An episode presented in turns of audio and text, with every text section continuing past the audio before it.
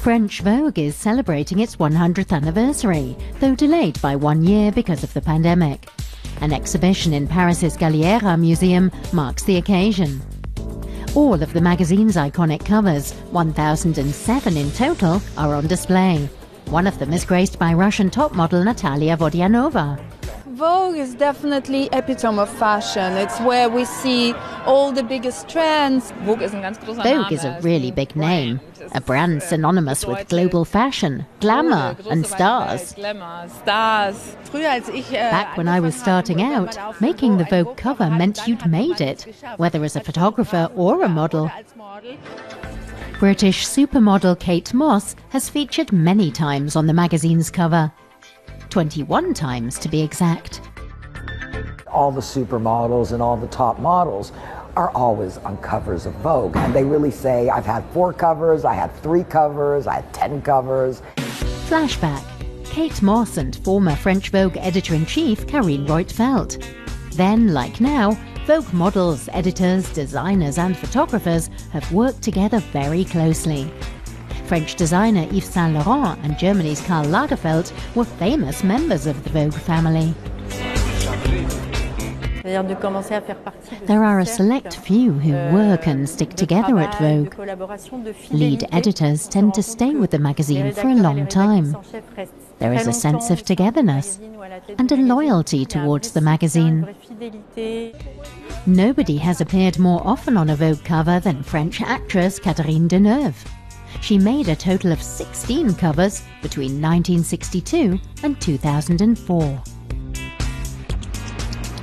Catherine Deneuve was a muse to Yves Saint Laurent, and that brings us back to the Vogue family. A well respected designer that works regularly with Vogue, and a model, the epitome of a French woman from Paris, who embodies that typical Yves Saint Laurent aesthetic.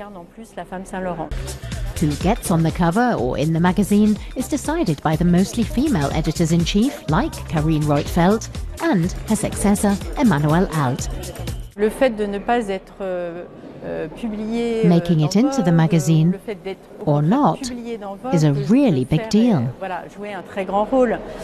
There are 27 international editions of Vogue in the world today. Vogue America is headed by Anna Wintour, an editor in chief who is both admired and feared. Until recently, Vogue Germany was edited by Christiane Arp. All have left their unique mark on the magazine. French Vogue has loved courting controversy and setting fashion trends. French Vogue has definitely pushed the boundaries of fashion many times, and usually it's through their editorial photos. It's the photographer. For example, when we had Helmut Newton, I mean, he was putting women in such sexy situations and sexy clothes, and obviously that was a new way of showing fashion. But now, as the magazine turns 100, everything seems to be changing. Gone are the days of Vogue's country specific editions. They fired basically something like 10 editors in chief of major Vogues, saving money and also uh, all the international Vogues will now be done half by American Vogue and half the shoots will be coordinated and, and the same shoots will appear in many editions. I think there's quite a lot of um, anger about it in Milan and Paris plan is to give more attention to fashion influencers. The magazine's American and European issues will become more alike. And Global Editorial Director Anna Wintour will be in charge of running things.